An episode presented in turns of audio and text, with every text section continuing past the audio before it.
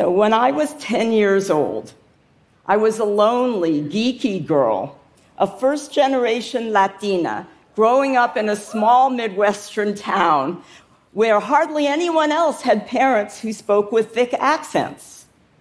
But then I came across Tolkien's fantasy trilogy, The Lord of the Rings, and I fell in love.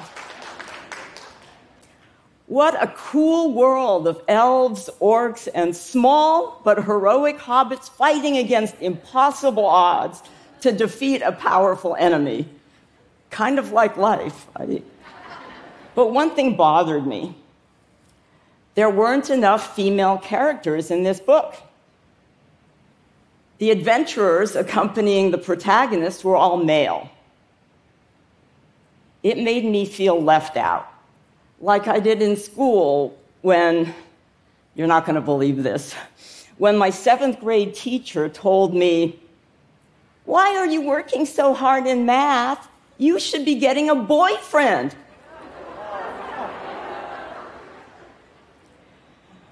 But worse, it offended my sense of fairness. Surely girls could have adventures too. So, what could I do? I sat down with my spiral notebook and I rewrote the story. I regendered a couple of the main characters and I added new scenes, like one where a female hobbit devised a clever plan to foil the Balrog, a monster who, who caused the death of one of my favorite characters. By reimagining Tolkien's fantasy world, I was creating a place where someone like me could feel at home. Writing my story gave me comfort, but it also taught me a lot about how to write. I never shared that spiral notebook with anyone. But what I didn't realize then was I was writing something called fan fiction. A story based on characters or settings from another's work, and that I was not alone. It was an experience I never forgot. And many years later, after I became a data science professor at the University of Washington in 2013, I met another professor named Katie Davis, and we sat down over lunch and discussed a recent news story that claimed kids today can't write. All they produce is misspelled short texts. Katie and I didn't believe it. We both knew kids whose writing abilities defied these stereotypes. What's more, the talented young people we happen to know all had heavy involvement in fan fiction reading and writing. So, this apparent contradiction sparked our exploration into one of my most enduring research projects a deep data dive into the vast world of fan fiction to study the impact the writing these stories could have on the writers themselves, and whether writing fan fiction could actually teach kids to become stronger writers. And what we found surpassed anything I could have imagined. So let me set the stage. For those of you who haven't heard the term before, fan fiction sometimes known as transformative literature, is said by some to go back centuries. After all, in the 1600s, John Milton wrote Paradise Lost using characters from the Bible.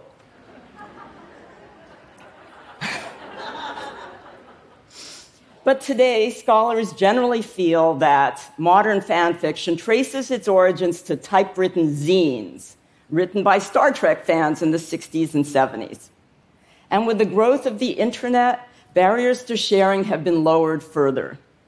Millions of people are writing and sharing fan fiction on a variety of websites around existing plots like Harry Potter, Twilight, Naruto, My Little Pony, and Pokemon, and many others. You probably have a teenage relative or neighbor who reads or writes fan fiction.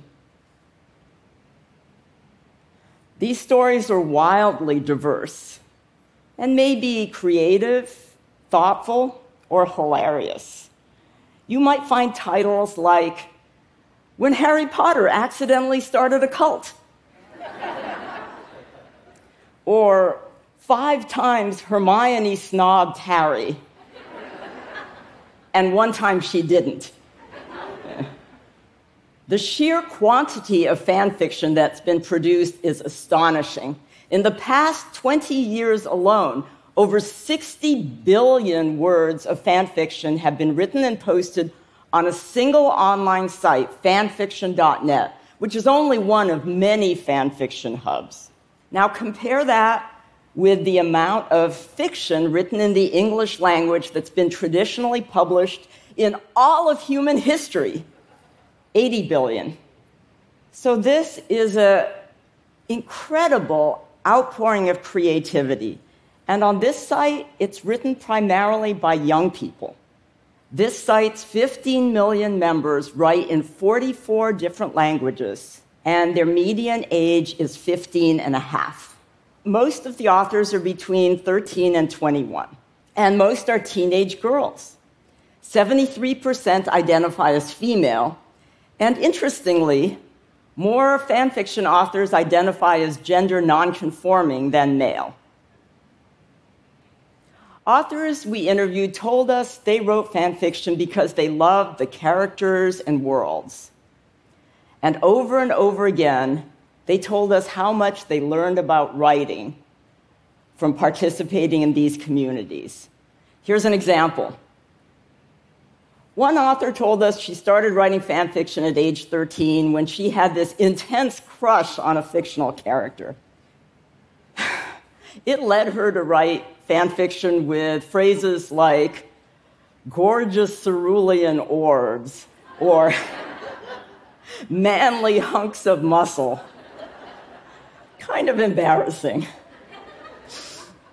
And she told us but reviewers were kind enough to be positive about my amateurish fangirl postings, mostly because they also liked this character. But they also pointed out my uses of cliches and overwriting. As a result, I learned to be sensitive to these types of bad writing.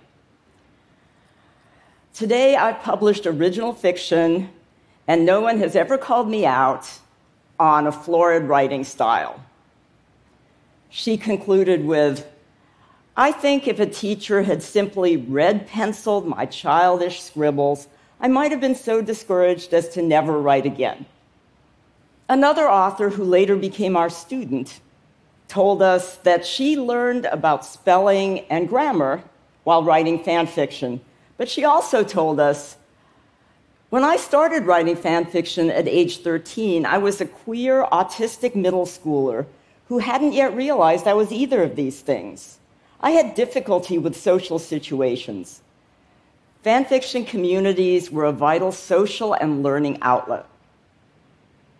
Today, she's done something that few undergraduates ever have. She's published a first author academic paper in a top rated venue.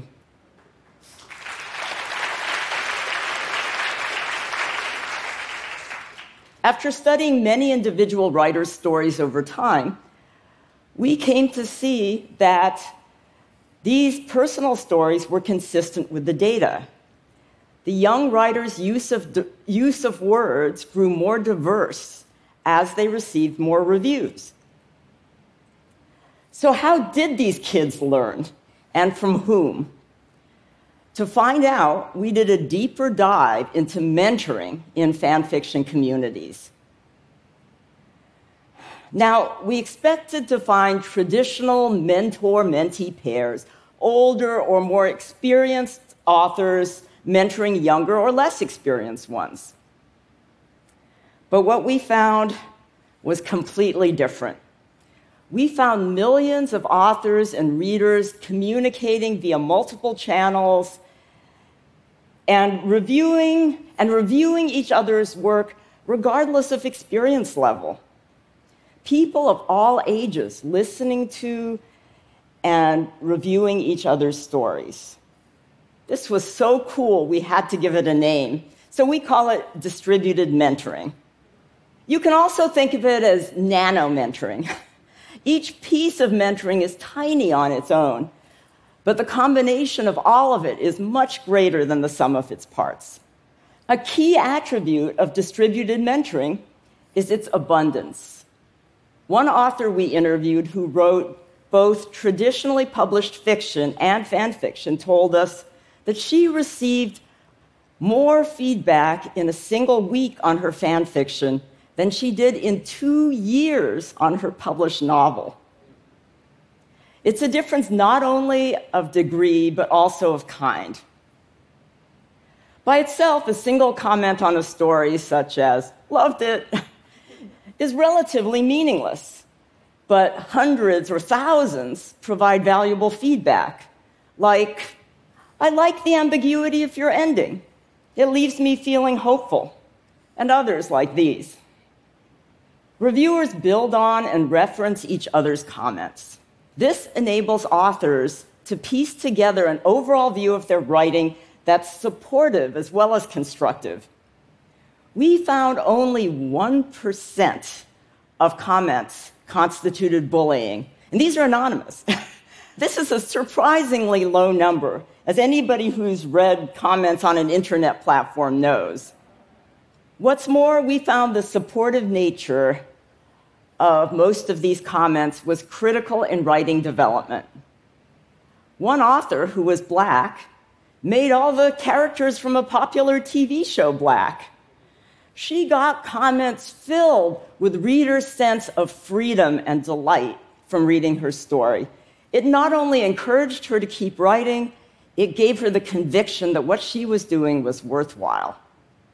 And so, through this research, Katie and I found ourselves not only believing that yes, kids can be good writers, but also that fan fiction and distributed mentoring could be used in formal education. A report from the National Assessment of Educational Progress found that a whopping 73% of US students in grades 8 and 12 lack proficiency in writing. Research has shown that adolescence is a wonderful time to improve your writing skills. And the popularity of fan fiction in this age group shows what an opportunity there is to use it as a learning tool. So, here's how I'm imagining it students with similar interests from school districts across the country could be connected with one another to get and give anonymous feedback on their writing. It must be anonymous. I know this from personal experience. Teachers could moderate the channels to make sure feedback was constructive, as well as helping students learn from it. If this work grew burdensome for, for teachers, hierarchical moderation could help, which is a system where members themselves can report negative or abusive comments, and volunteer moderators from among the students could, re- could decide which ones to delete, with teachers weighing in only when necessary. This technique is used in many large online communities, and lots of adolescents are familiar with it. Fan fiction is a private universe that's become a welcoming community, particularly for those from marginalized groups. This vast and vibrant resource for kids who have something to say is especially meaningful to me when I contrast it with the isolation I encountered growing up Latina in the US. And sometimes I wonder what would have been different in my own life, and maybe in many other people's lives, if only we could have access to this supportive community of millions of young people and their distributed mentoring as kids. Thank you.